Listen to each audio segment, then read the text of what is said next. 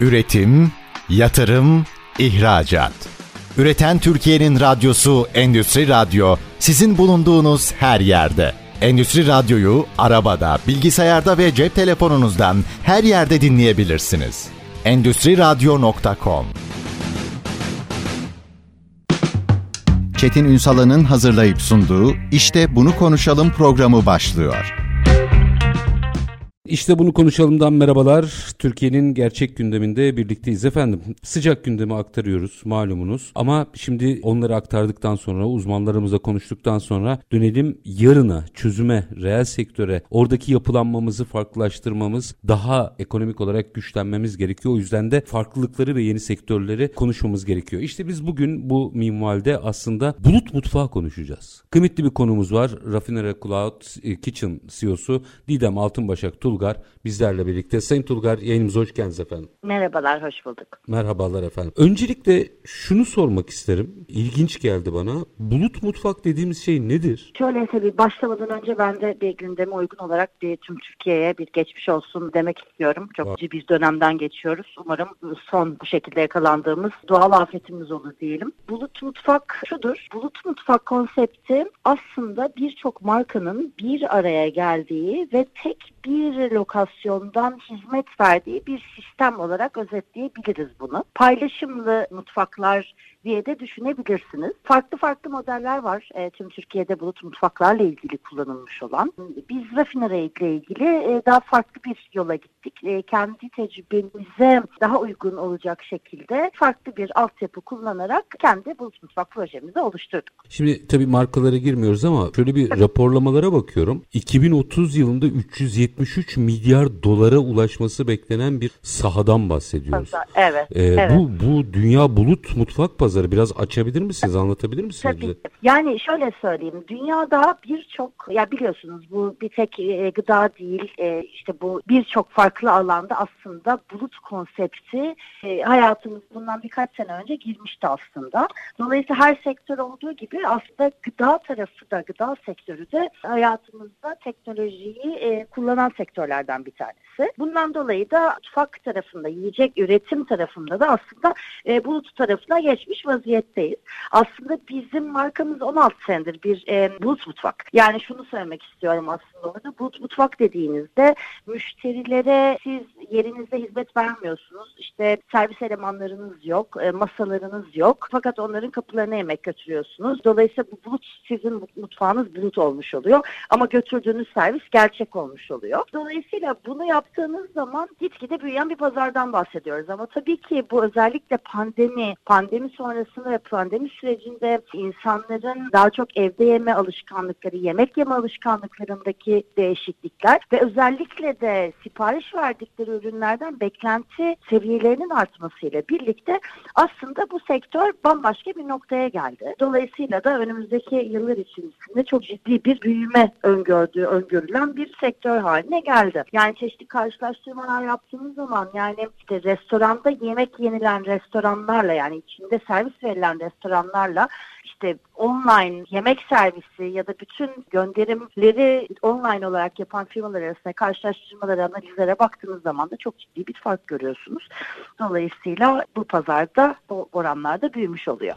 Sanıyorum tahmin ettiğimizden çok daha büyük bir rekabet var. Çünkü yine araştırmaları şöyle bir bakıyorum. Mesela hani insanın ister istemez aklına gelişmiş ülkeler geliyor veya öne çıkan ülkeler geliyor. Avrupa ülkeleri gibi, Amerika gibi. Ama mesela siz yaptığınız açıklamalarda Dubai, Hindistan vesaire vesaire Tabii. gibi lokasyonlarda da hızla büyüyen bir alandan bahsediyorsunuz. Rekabet nasıl burada? Yani şöyle e, tabii bu pazar daha çok yeni. Henüz hani zorunlulukları, böyle kuralları, taşları tam olarak yeni oturmuş bir pazar değil yeni olmasından dolayı. Ama şöyle düşünmemiz lazım burada. Yani bu tabii pazar yeni oturmadığı için, henüz kuralları belli olmadığı için ciddi bir rekabet de olduğunu söyleyemeyeceğim açıkçası. Hı hı. Çünkü daha pazar kendini kanıtlamaya ve pazar kendi çizgilerini, kurallarını, doğrularını belirlemeye çalışıyor. Ve çok büyük bir pazardan bahsediyoruz. Yani şu anda içerideki oyuncular için fazlasıyla yeterli olacak bir pazardan bahsediyoruz. Dolayısıyla çok ciddi bir rekabet yok. Ya yani özellikle de e, işte çeşitli çalışmalara baktığımız zaman e, işte 2000 yılı sonrasında doğan kişilerin %57'si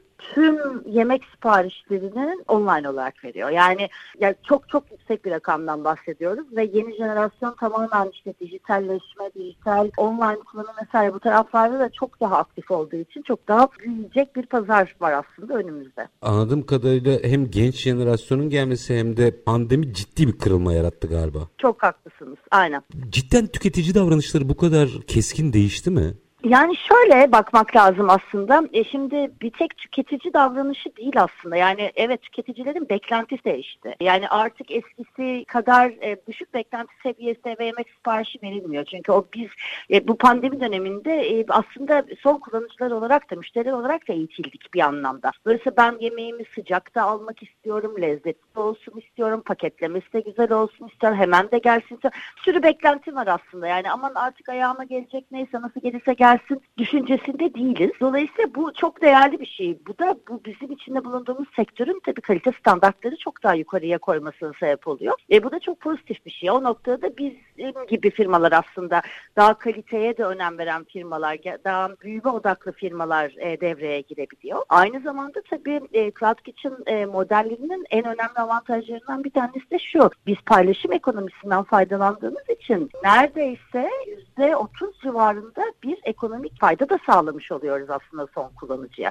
Yani aslında aynı kalitede ürünü yüzde otuz daha indirimli bir şekilde, daha uygun fiyatlı şekilde almaya başlayacak bütün bu e, Cloud Kitchen modelleriyle birlikte. Burada yine açmak istediğim, özellikle kalite ve standartlar konusunda açmak istediğim noktalar var ama oraya gelmeden önce bu benim ilgimi çekerken önce nereden vuruldum diye sizle paylaşayım. Ne olur orayı biraz açın. Şimdi normal şartlar altında gıda sektörü çok büyük bir sektör. Restoran bölümünden bahsediyorum tabii ki. Orada da belli başlı markaların hakim olduğunu biliyoruz. Fakat bu öyle bir sistem ki yerel bir markanın iş hacmini arttırması, öne çıkması gibi gibi bir takım faktörleri de tetikleyecek özellikler barındırıyor. Ben bunu çok önemsiyorum. Bu boyutu ve buradaki olanağı biraz açabilir misiniz? Şöyle yani farklı birçok markanın içinde bulunma konusundan bahsediyorsunuz evet, aslında yani doğru Mesela ben şöyle diyeyim İstanbul'da bir yerde lokasyonu iyi, iyi bir iş yapan ama böyle belki hani ülke çapında tanınmayan bir markayım ama sisteme dahil olduğumda eğer niteliklerim uygunsa enteresan bir iş hacmi yakalayabilme şansıma sahibim bu bulut mutfak sistemi içerisinde. En azından benim tespit ettiğim bu. Eğer yanlışsa ne olur düzeltin. Yok, şöyle aslında evet tabii ki bulut mutfakların en önemli avantajı aslında birkaç tane farklı avantajı var ama bu söylediğiniz farklı bulut mutfak modellerine göre değişiyor aslında. Yani işte paylaşım sisteminde paylaşımlı mutfak kullandıran modeller var e, ne bileyim farklı markaların farklı yemeklerini alıp onlar üzerinden komisyon ödeyen farklı modeller var. Bir sürü farklı model var aslında dünyada Cloud Kitchen modelleri arasında kullanılan. Biz sektör olarak şunu yaptık aslında. Biz dedik ki kendi markalarımızı oluşturacağız. Çünkü biz sonuçta yemek yapmayı biliyoruz. Hı hı. Üretim tarafını biliyoruz ve hijyen, işte büyük ekip yönetimi, toplu üretim vesaire bunların tecrübesine sahibiz. Dolayısıyla tecrübemizi ön tarafa çıkaralım istedik. O yüzden dedik ki biz tüm markalarımızı kendi markamız olarak ele alacağız dedik ve şu anda da 25 tane farklı markada hizmet veriyoruz. Dolayısıyla evet her marka artışı sizin dediğiniz gibi ya da her yeni servis bölgesinin artışı bize ekstra bir avantaj sağlıyor. Çünkü bir markamızı sadece X bölgesinde hizmet verirken sizin başka bir bölgeye açtığınız bir servis noktası, bir dükkan 25 markanıza birden ev sahipliği yapıyor sonuçta. Ya yani bu bu açıdan çok büyük bir avantaj. Yani şöyle diyelim biraz egzajere de ederek açacağım meseleyi izninizle. Diyelim ki mezun, üniversiteden mezun, gastronomiye meraklı ve aslında bir restoran işi yapmak isteyen bir genci, birkaç genci düşünelim. Bunlar sermayeleri bulurlar bulamazlar, lokasyonda kiraları karşılarlar karşılamazlar. Bunların hepsi birer sorun. Bir restoran açabilmek açısından baktığınızda. Fakat mesela ortak bir mutfağı kullanarak kendi markasını yaratıp işletmeci haline dönmesi mümkün. Doğru anlamış mıyım? E, evet farklı model ya bu şekilde çalışan farklı modeller de var. Cloud Kitchen modelleri de var. O, orayı biraz detaylandırabilir misiniz? Çünkü bu birçok kişinin mesela hayali özellikle gastronominin ve gastronomi turizminin de gelişmesiyle birlikte gençlerin arasında bu tip eğilimlerin çok olduğunu görüyorum. Ve mesela iş yapmak istiyor ama öyle bir ana sermayesi yani atıyorum X bir caddede bir restoran açacak şeyi yok ama iyi yemek yaptığını düşünüyor ve bunu tüketiciyle buluşturmak istiyor. Bu sisteme dahil olabilir mi mesela böyle bir e, kişi? Yani şöyle bizim Rafine Cloud Kitchen bünyesinde şu an yok. Genel anlamda sistemi soruyorum. Şunu söylemek istiyorum aslında yani evet bizim sistemimizde şu anda böyle bir uygulama yok ama bu bizim de bu konuda birçok teklif alma, talep almadığımızı göstermiyor. Yani aynı sizin söylediğiniz gibi bu noktada biz çok fazla talep alıyoruz. İşte biz de markamızı sizin mutfaklarınızdan e, organize edelim, çıkartalım. Siz bize sadece yer sağlayın, altyapı sağlayın. Biz geri kalan üretim işini biz yapalım. İşte gönderim vesaire platform iletişim sağlayın gibi birçok talep alıyoruz. Bu konuda çok doğru bir gözleminiz var aslında. Şu anda dediğim gibi henüz e, pazarın taşları yerine oturmadığı için bu taleplere %100 cevap olunabildiğini zannetmiyorum. Ama çok yakın bir zamanda ya biz ya farklı oluşumlar e, farklı cevaplar vermeye başlayacaktır. Çünkü bu gerçekten ciddi bir ihtiyaç. Zaten e, Cloud Kitchen modellerinin de bu pazarın çıkışının asli sebebi de bu. Amacı da bu. Bu şekilde doğmuş bir sektör sonuçta. Anladığım kadarıyla daha çok gidecek yolu var. Ama var. aşama aşama tabii belli standartlarda gitmesi gerekiyor. Orada belki bir girizgah yapın ne olur bir araya gideceğim bir dakika sonra ama e, bir ortak alanı kullanmak niyetiyle gelip mesela sizin sisteminizden bahsedeyim. Sizin sisteminize dahil olan ve kendi markanız tamam ama o kişiyle birlikte yürüyecek olan mutfakta önce hangi özellik aranıyor? Onunla bir başlayalım sonra virgül atacağım. Tabii ki. Yani şöyle biz kendi mutfaklarımız için de geçerli aslında. Yani en önemli şey hijyen ve bütün izinlerinin alınmış olması, bütün altyapısının hazır olması bizim için en önemli şey. Ama mutfak kurmak kolay. Ya birazcık yatırımla bağlantılı bir şey. Önemli olan mutfağı sonrasında doğru şekilde işletebilmek aslında. Bizim içinde bulunduğumuz gıda sektörünün en e, kilit noktası da her zaman bu, burası oluyor. Şimdi bam telini vurdunuz bir araya gideceğim. Doğru şekilde işletebilmek nedir? Onu açmanızı rica edeceğim. Ama müsaade edin minik bir araya gidelim. Aranın ardından evet. işin bu boyutunu da konuşmak istiyorum. Çünkü hani doğru herkese göre değişen bir şey değil. Onun bir standartları var bildiğim kadarıyla. Doğru mutfak işletebilmek ne demek? Sizden alacağım yanıtını ama minik bir ara. Aranın ardından efendim Rafinere Cloud Kitchen CEO'su Didem Altınbaşak Tulgar konuğumuz. Bulut mutfak sektörünü konuşuyoruz. E, şu an itibariyle dünyada 63 milyar dolara dolarlık bir büyüklüğe geldiği tahmin ediliyor. 2030 yılına geldiğimizde ise bu rakamın 373 milyar dolara ulaşması beklentiler arasında. Şimdi konuğum Sayın Tulgar önemli bir şey söyledi. Doğru mutfak. Peki o ne? Kısa bir ara. Aranın ardından işte bunu konuşalım diyeceğiz. Lütfen bizden ayrılmayın. Üretim, yatırım, ihracat. Üreten Türkiye'nin radyosu Endüstri Radyo sizin bulunduğunuz her yerde. Endüstri Radyo'yu arabada, bilgisayarda ve cep telefonunuzdan her yerde dinleyebilirsiniz. Endüstri Radyo.com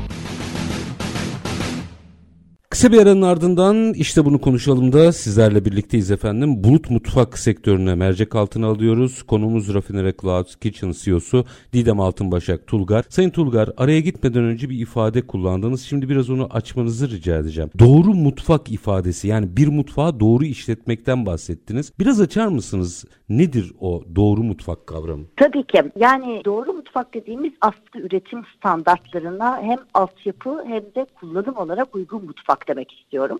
Çeşitli kurallar silsilesi var biliyorsunuz. Fakat bu kurallar silsilesi tek başına yeterli değil. E, bu seneler içinde edindiğimiz e, tecrübeyle birlikte aslında biz ekip olarak şunu çok iyi biliyoruz ki bir mutfağı kurmak değil onu aynı standartlarla işletmeye devam edebilmek önemli bizim için. Sonuçta ne olursa olsun orada bir insan gücü çalışıyor ve o insan gücünü doğru şekilde yönetebilmemiz son derece önemli. Bu da bizim en önemli bildiğimiz konulardan bir tanesi. Çünkü mutfak işletmeyi biliyoruz. Mutfak dediğiniz zaman aslında çok riskli bir iş yapıyorsunuz. Hı hı. Yani yemek üretiyorsunuz, insan sağlığı, en ufak bir hatanız bile çok farklı taraflara gidebilir. Bu bir zincir. Bu sizin ürünü tedarikçinizden teslim aldığınız anda müşterinize yemeğinizi teslim ettiğiniz ana kadar geçerli olan bir süreç. Dolayısıyla her adımını adım adım işte gıda mühendisleriyle, gıda teknikerleriyle, e, konusunda dalında uzman ekiplerle ilerletiyor olmanız gerekiyor. Bu ancak sizi doğru mutfak işletme standartlarına ulaştırır ulaştırabiliyor. Operasyonu biraz daha açacağım ama orada hadi en son noktadan başlayayım. Oradaki mesela farklı farklı mutfaklardan bahsediyoruz aslında. Kalite ve standartları belli bir normda tutmak için ne yapılıyor mesela? En e, can alıcı noktayı sordunuz aslında şu anda. Bizim en en önem verdiğimiz. Çünkü biz bu yola çıkarken dedik ki biz bir şubeden 25 farklı markayı sadece bir bölgeye servis etmek için bu yola çıkmıyoruz. Biz büyüyecek bir model yaratmaya çalışıyoruz dedik ve aslında tüm çabamız 18 aylık bir ARGE süreci geçirdik vesaire bunların hepsinin aslında altında yatan soru aynen sizin bu e, sorduğunuz kalite standartlarıydı ve bunu nasıl devam ettirebileceğimizdi. Çünkü işte A dükkanımızda yediğiniz bir burgerimizin aynısını B dükkanımızdan isterseniz de aynı lezzeti almak almanız gerekir. Bunun için biz şu tip bir çözüm ürettik. Biz e, yemeklerimizi dükkanlarımızda yapmıyoruz. Biz sırf bunun için 18 aylık bir arge süreci yaşadık dediğim gibi. Biz bütün yemeklerimizi %80 pişmiş hale yani %80 üretilmiş hazır hale getirene kadar merkezimizde yapıyoruz ve sonra restoranlarımıza yolluyoruz. Aslında bu şöyle anlaşılabilir. Aa burger alıyorsun, burgeri pişmiş mi yolluyorsunuz? Tabii ki öyle değil. Burgerimizin köftesi de taze yapılıyor. Hiçbir katkı maddesi kullanılmıyor. Onlar anında orada ısıtılıyor ama ekmeğinden sosuna, içine koyacağınız domatesine kadar her şeyimiz merkezimizde hazırlanıyor. Yani siz bizim uydu mutfaklarımızda bir salata bile aslında doğramıyorsunuz. Tüm kalite standartları merkezimizde organize ediliyor. O son hamleyi mi yapıyor oradaki mutfağı işleten? Aynen öyle. Son hamleyi yapıyor. Yani şöyle söyleyeyim size. Can alıcı örnektir aslında. Bizi iki bölüm olarak düşünün. Bir tanesi merkezimiz. Merkezimizdeki arkadaşlarımız bir örneğin mantı yapmayı nasıl yapıldı da hamurunu, içine kaç gram malzeme gireceği, nasıl kapatılacağı vesaire bunları bilirler. Ama uydu noktamıza yani son müşterimize gönderim yapan noktamızda çalışan arkadaşlarımız bu bilgilerin hiçbirine vakıf değillerdir. Onlar sadece mantının kaç dakika dakika haşlanması gerektiğini bilirler. Enteresan bir model bu. Yani mesela bir an e, siz anlatırken acaba bulut mutfak franchise sistemi gibi mi dedim. Hayır çok daha etkin bir noktada üretiliyor. Aslında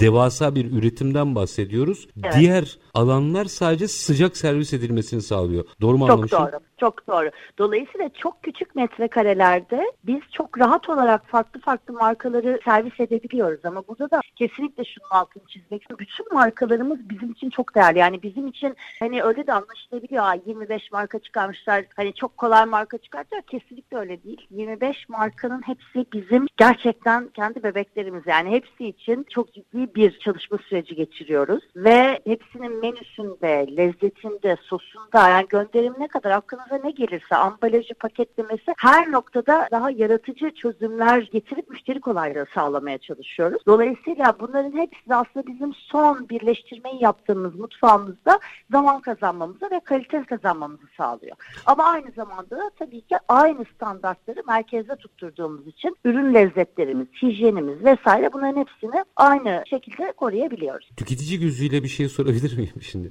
Doğal olarak ki. aklıma geldi. Aslında ana üretim you. Tek bir markanın veya organizasyonun diyelim nasıl tanımlarsak siz diyorsunuz Bulut Mutfak Pazarı da daha yeni yeni oturuyor. Çok bakir bir alan. Zamanla herhalde bu tanımlamalar da net oturacaktır. Tabii. Mesela ben ana üreticiyi anımsarım da diğer markaları üç aşağı beş yukarı aynı şeyi yapıyorlarsa nasıl farklılaşacaklar? Şimdi şöyle e, aslında yani bir ana marka ve altta alt markaları var düşünebilirsiniz.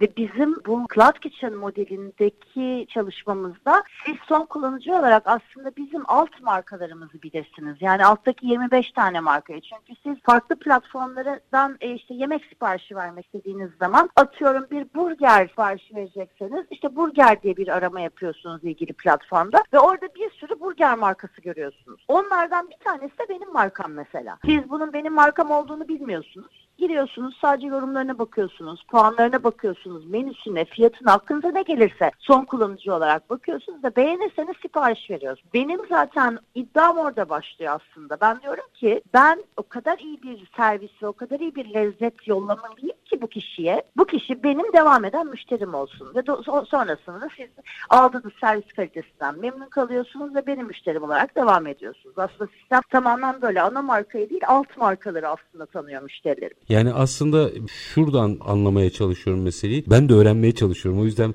e, böyle bazen garip sorular gelebilir. Öğrenmeye çalışıyorum. Lütfen hem siz hem izleyicilerimiz affetsin ama gerçekten öğrenmeye çalışıyorum. Bu bir deneyim ekonomisinin çıktısı gibi geliyor bana. O şimdi şimdi yükselen trend vardır. Aslında tamamıyla müşteri deneyimine dayandırılmış, üretimi standartize edilmiş bir sektör oluşuyor gibi geliyor bana. Doğru çok mu analiz doğru. ettim bilmiyorum. Ee, bir, çok çok doğru bir yorum. Kesinlikle katılıyorum size. Yani burada gerçekten e, biraz önce de bahsettiğim artık eve yemek siparişi verdiğimizde beklent, beklenti seviyemiz daha yüksek. Yani eskiden bir şey soğuk gelse de okey. Yani size şöyle bir örnek vereyim. Biz e, son kullanıcı olarak bir sürü de çalışma yapıyoruz kendimizi hep geliştirme adına.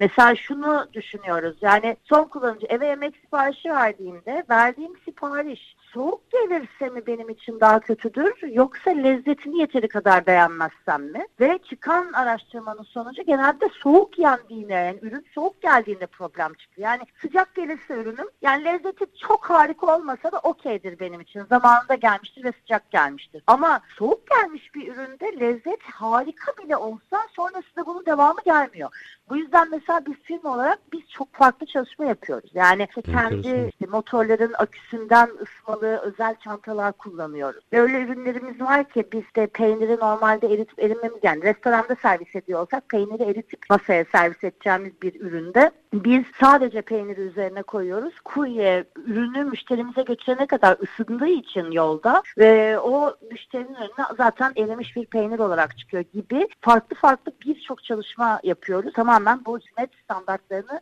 geliştirebilmek için. Enteresan bir tespitmiş yalnız yani sıcak ve lezzet mukayesesi ilginç de bir veri. Farklı modeller var mı peki bulut mutfak üzerinde? Yani mesela sizin tercihiniz bu ama dünyada şöyle mutlaka bunu araştırdınız. Farklı farklı stratejiler uygulayanlar var mı? Çok var. Yani e, dediğim gibi e, biz e, merkezi üretim, toplu üretim, marka, marka yönetimi yani 16 senelik arkasında bir bulut mutfak tecrübesiyle geldiğimiz için aslında bu yönü tercih ettik ve dünyada bildiğim kadarıyla bizim yaptığımızı yapan dünyada farklı bir örnek daha yok bildiğim kadarıyla. Fakat farklı modeller tabii ki var. Yani paylaşımlı mutfak sonuçta bu tamamen paylaşım ekonomisi. Siz büyük bir alan alırsınız. Şimdi küçük küçük bölümlere ayırırsınız ve farklı farklı restoranlara verirsiniz. Bu da bir cloud kitchen olabilir. Ya da işte farklı restoranların belli bölgelerde olmayan menülerindeki ürünlerini alıp onları bir örneğin bir karavanda yapıp satabilirsiniz ve bu da bir cloud kitchen modeli olabilir. Ve eminim de ihtiyaçlar ve cloud kitchen modelleri büyüdükçe, bu pazar büyüdükçe ihtiyaçlar daha net bir şekilde ortaya kondukça farklı farklı çalışmalar da yapılacaktır. Burada bir şeyi merak ediyorum. Şimdi bu yeni bir yapı ya.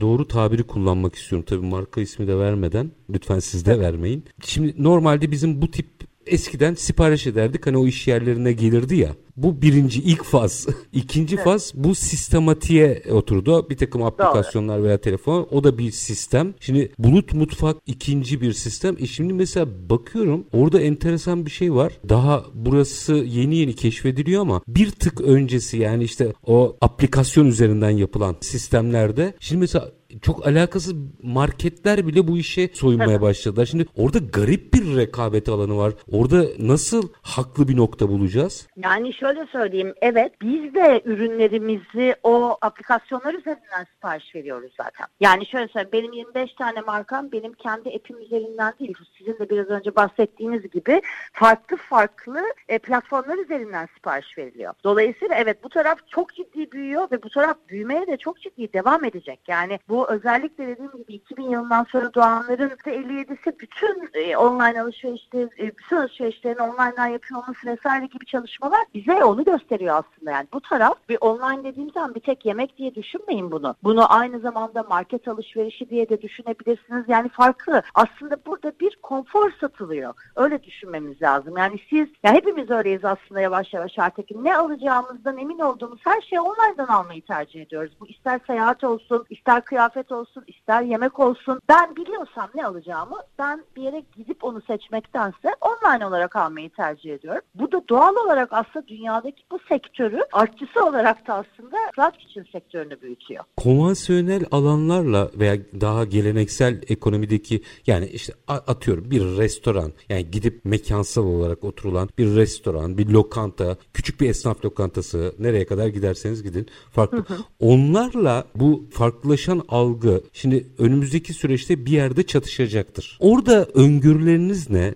Nasıl bir denge noktasına oturur bu? Yani orada şöyle bir şey var aslında yani içinde yemek servisi olan, içinde yemek yenen restoranlarla bu bulut mutfak modellerini karşılaştırdığın zaman çok ciddi farklar var. Yani şöyle söyleyeyim mesela kira ve iş gücü, maaşlar. Şimdi baktığınız zaman normal şartlarda işte bir bulut mutfakta işte kiranız çok ön yüzde olmanız gerekmez. Dolayısıyla kiranız bir tık daha düşük olabilir. Bir restoransanız eğer ön yüzünüzün olması ve daha seri çekebileceğiniz bir noktada olmanız lazım. Dolayısıyla sizin ister istemez kira oranınız yüksek olacaktır. Ve bunları hesapladığınız zaman bir cloud kitchen'da %25'ten daha düşükken bu oran bir restoranda %40'tan daha yüksek. Ya da öbür taraftan şeye bakabiliriz. Şu bana yaptığım araştırmalarda çok enteresan gelmişti. Bir restorandan çıkan, bir restoranın mutfağından çıkan ürünlerin %56'sı aslında orada yemek için değil, e, gönderim için, kuryeyle gönderim için hazırlanıyor. Dolayısıyla burada çok ciddi bir rakam var. Aslında ben bir restoran da olsam çok ciddi bir üretimimi aslında paket servis için kullanıyorum. E, dolayısıyla bu noktada da aslında baktığınız zaman cloud kitchen'lar daha avantajlı bir noktaya geliyor. Bu taraftan bence çok değerli verilerden bir tanesi de israf giderleri aslında. Yani siz bir restoransanız sizin işte israf ettiğiniz, çöpe attığınız ürünler vesaire bunlar %18'in üzerinde oransal olarak ama e, bir e, bulut mutfakta hele ki bizim gibi merkezi tarafta çalışan bir sisteminiz varsa bizim israfımız %5'in altında. Orada da artık yönetimi yapılıyor mu mesela?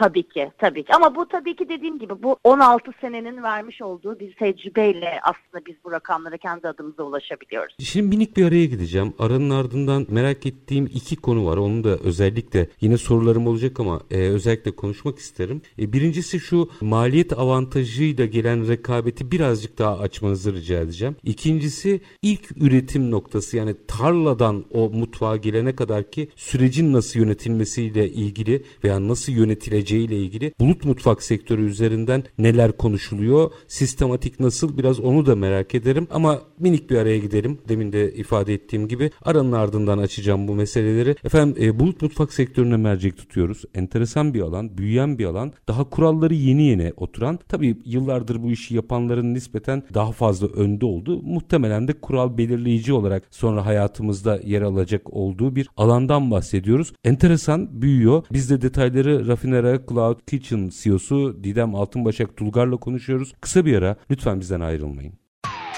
Üretim, yatırım, ihracat. Üreten Türkiye'nin radyosu Endüstri Radyo sizin bulunduğunuz her yerde. Endüstri Radyo'yu arabada, bilgisayarda ve cep telefonunuzdan her yerde dinleyebilirsiniz. Endüstri Radyo.com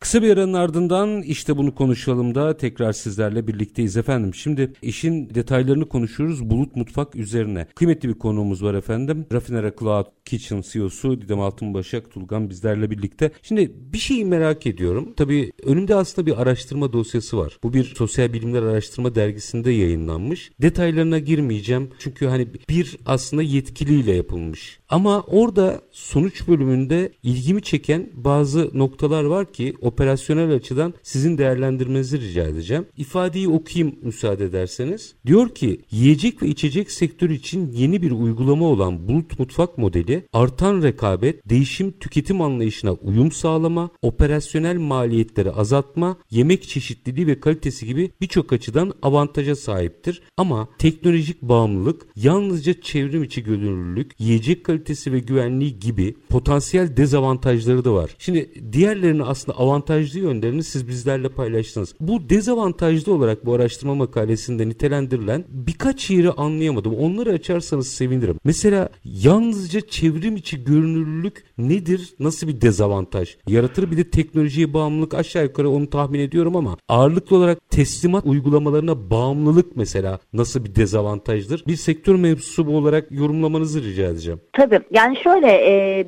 çeşitli platformlar üzerinden satış yapan markaların hepsi için geçerli bu. Siz otomatik olarak aslında bu aracı firmalara bağımlısınız. Ya bunu değiştirmek için farklı yöntemler kullanabilirsiniz. E, kend, yani bu dezavantajı kendinizi avantaja çevirecek de birçok yöntem var aslında seneler içerisinde. Hani pazarlama tarafında faaliyet gösteren birçok uzmanın da önereceği gibi siz bunu avantaja çevirmek için sadece yeni müşteri edinmenin yolunu oradan sağlayıp kendinize farklı kanallar yaratabilirsiniz. Burada önemli olan müşteri memnuniyetini doğru şekilde yaratıyor olmanız. Siz müşteri memnuniyetini doğru şekilde yarattığınız, sağladığınız müddetçe aslında o aracı firmalara çok da büyük bir bağlılığınız yok. Aracı firmalar sizin için gerçekten bir aracı oluyor. Ama her iki tarafında memnun olduğu bir nokta oluyor. Sonuçta aracı firmada onun da özellikle işi bu ve siz işinizi iyi yapıyorsanız sizi daha ön planda gösteriyor ve e, farklı bir noktaya getiriyor. Ama öbür taraftan baktığınız zaman evet Cloud Kitchen'lar bir teknoloji bağımlısı.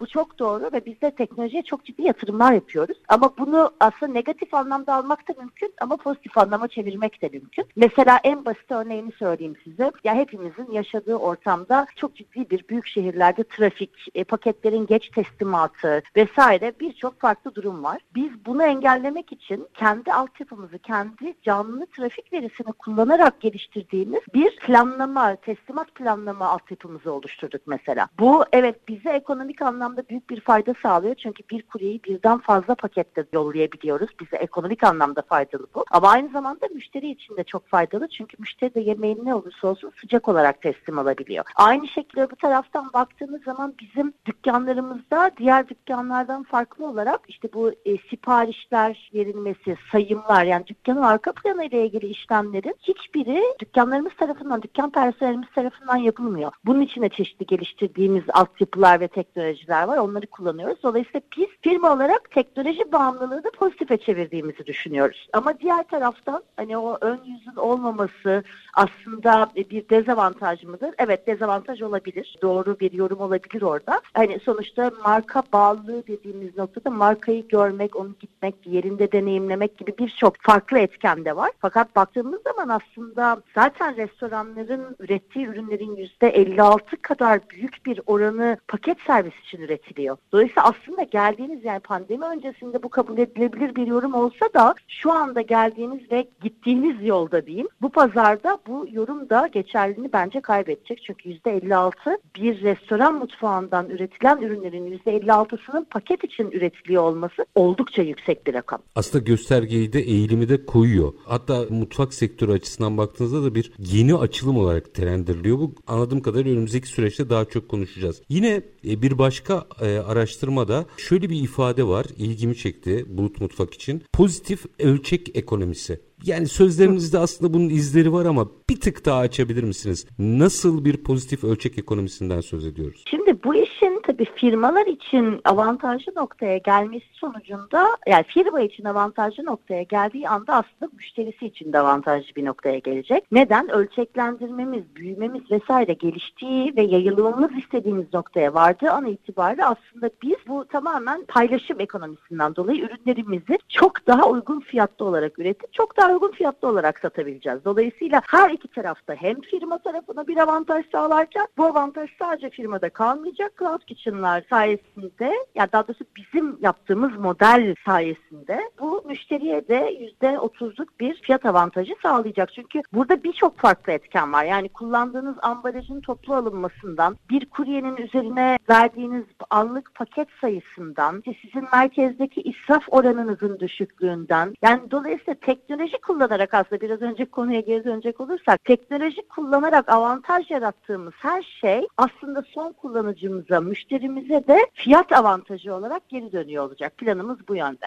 Aksi takdirde sadece biz bir sürü marka çıkartalım, çok farklı farklı noktalarda dükkanlarımız olsun değil, müşteri bağımlılığını da yaratabilecek bir proje üzerine çalışıyoruz. Bu bulut mutfaklarda ağırlıklı olarak insan faktörü dışlanmıyor benim gördüğüm kadarıyla. Çünkü Tabii. burada enteresan böyle yeni yeni kavramlarla tanışıyoruz. Hazır da bileni bulmuşken soruyorum. Böyle mesela aklımızı karıştıran işte hayalet mutfaklar, sanal mutfaklar, karanlık bizim karanlık fabrikalardan bildiğimiz karanlık böyle bir sürü kavram var ama sanki içlerinde insanı entegre eden ve daha insani olarak gözüken bulut mutfaklar galiba. Yanılıyor muyum? Yani aslında şöyle bu konseptlerin hepsi birbirine girmiş vaziyette. İşte karanlık mutfak, hayalet mutfak, bulut mutfak hepsi birbirine girmiş vaziyette. Hepsinin tabii ki küçük e, farkları var birbirinden. Ama özünde hepsinde aynı mantık var. Müşterinize siz yerinizde hizmet vermiyorsunuz. Verdiğiniz servisi müşteriye kendiniz götürüyorsunuz. Aslında işin özü bu ve bu bir üretim olduğu için, gıda üretimi için her şeyi otomatize yapmanız maalesef mümkün değil. Dolayısıyla ister istemez insan gücü burada çok ciddi bir etken. Fakat bu sektördeki insan gücünü düşündüğünüz zaman da ne kadar teknolojiyi işin içine katarsanız, ne kadar eğitimleri işin içine katar ve ne kadar bizim e, o merkezi tarafa çektiğimiz gibi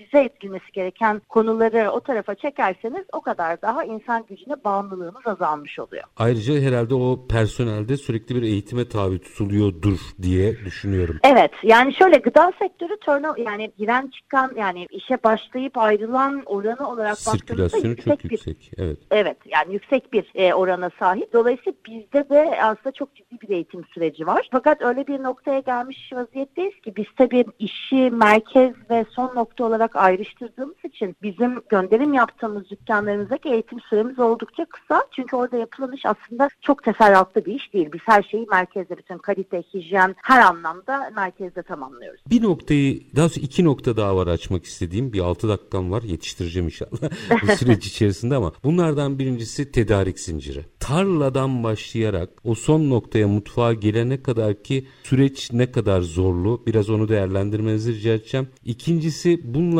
bağlantılı olarak ikinci konu olarak değil bununla bağlantılı olarak ikinci alt başlıkta şunu merak ederim. Doğru kurgulanabilirse mesela bizim çiftçimizin iş garantili satış garantili formüller yaratabildiğimiz bir ortama döner mi bu iş? Çok hayalimiz öyle söyleyeyim bu sorduğunuz konu. Çünkü aslında bu bir zincir ve sadece hani biz bir yerden aldık ürettik son kullanıcıya sattık değil. Bunun aslında hani biz evet müşterimize bir avantaj sağlarken bunun arka planına da bir avantaj sağlamamız gerekiyor. Çünkü biliyorsunuz yani yemeğin kalitesi kullanılan malzemeden geçiyor ne olursa olsun. Dolayısıyla oradaki standartizasyonu sağlamak da çok arzu ettiğimiz bir konu. Şu anda bunu yapabiliyor muyuz? Hayır şu anda böyle bir şey yapamıyoruz. Ama büyüme stratejilerimiz içerisinde kesinlikle bu da var. Böyle bir zincir ki bu yani sizin aslında tohum ektiğiniz an itibariyle kullandığınız ilaç vesaire her şeyle bağlantılı. Dolayısıyla çok arzu ettiğimiz bir e, süreç. İnşallah birkaç sene içerisinde e, bu konuda kendimizi göstereceğiz. O zaman bir tık daha ileri gideyim.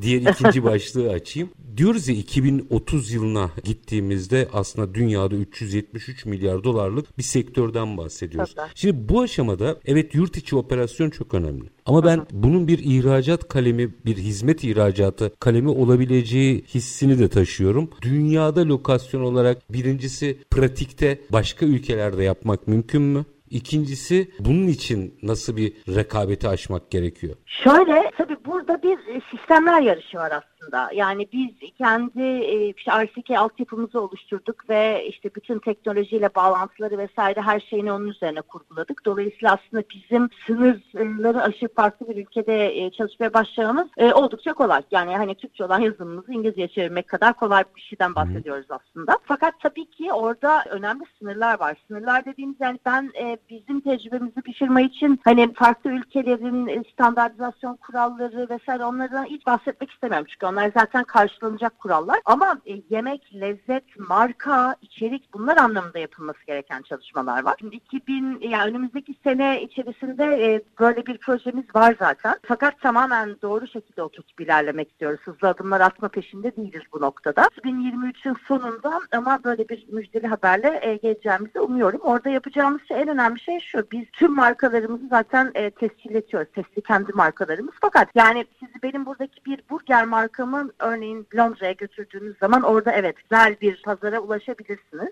Ama e, buradaki bir işte mantı markamı e, oraya götüremem. Yani orada pazar kendisini yerini bulamayabilir. Ya da bir köfte markamı ya da bir dürüm markamı oraya götüremem. Dolayısıyla farklı farklı sektörlere girerken hedef kitlenizin ağız tadı, alışkanlıkları bunlara bakarak farklı çalışmalar, menü ve içerik çalışmaları yapmanız gerekiyor. Yani hedef pazara yönelik mutfaklar oluşturmak gerekiyor. Tabii ki, tabii ki. Bu açıdan madem öyle niyetleriniz var, araştırma da yapmışsınızdır. En cazip pazarlar hangisi gözüküyor? Farklı farklı pazarlar var aslında üzerinde çalıştığımız. Yani ya İngiltere evet ciddi ve güzel bir pazar çünkü İngiltere'de yaşayan e, kişilerin çoğu farklı yani çalışma amaçlı orada Londra'da oldukları için arası daha büyük bir avantaj sağlıyor belki. Ama aynı zamanda Dubai tarafında özellikle cloudçı konsepti ile çalışan farklı firmalar da var. Bu sektörde birazcık daha anlaşılmış vaziyette. Bir taraftan baktığımız baktığınız zaman Almanya ciddi bir pazar olabilir. Yani farklı farklı pazarların farklı farklı avantaj ve dezavantajları var. Bunların hepsini e, masaya yatırıyoruz. Bizim için en avantajlı olanlarını bir an önce seçip e, harekete geçeceğiz.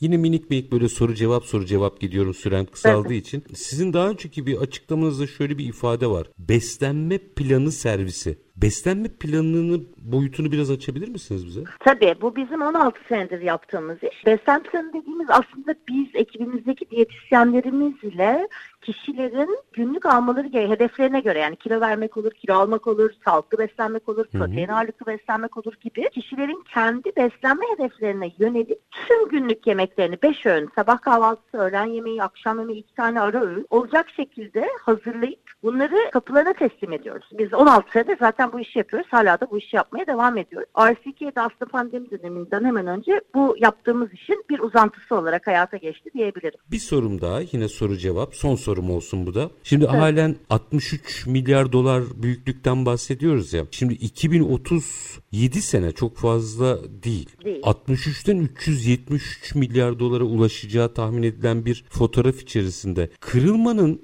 dünya ölçeğinde nerede olacağını düşünüyorsunuz? Yani 63'ten 373 bir yerde kırılma olması lazım. Sizin öngördüğünüz nokta ne? Yani kırılma derken yukarı, e, yani şöyle bu aslında bu 2000 senesinden sonra da yani yaşlar birazcık daha. Yani birkaç sene içinde zaten hep beraber bunu göreceğiz. Bütün yapılan araştırmalarda bir tek gıdada değil şunu da çok net görürsünüz. İnternetten sipariş verme oranı. Yani sipariş verilen adet ya da ciro o taraflar değilim ama bir kişinin alım miktarının yüzde kaçı artık internet üzerinden aldıklarından geliyor şeklinde yapılan araştırmalarda çok ciddi bir artış var. Dolayısıyla e, bu kırılmanın tamamen ben yaş, jenerasyon ve özellikle de kişilerin konfor alanını yani kapıma yemek gelsin, istediğim gibi gelsin, lezzetli gelsin, güzel gelsin, sıcak gelsin. Bu konforu almaya başladıkları an itibariyle buranın bir boom yapacağını tahmin ediyorum. Tüm Anladım. dünya için geçerli. Anladığım kadarıyla çok uzakta değil kırılma öyle gözüküyor. Rafinere Cloud Kitchen CEO'su Didem Altınbaşak Tulgan çok teşekkür ediyorum efendim. Çok teşekkür ediyorum davetiniz için. Estağfurullah bilmediğimiz bir alanı aslında bizlerle buluşturdunuz. Takip edeceğim ben de keyifle.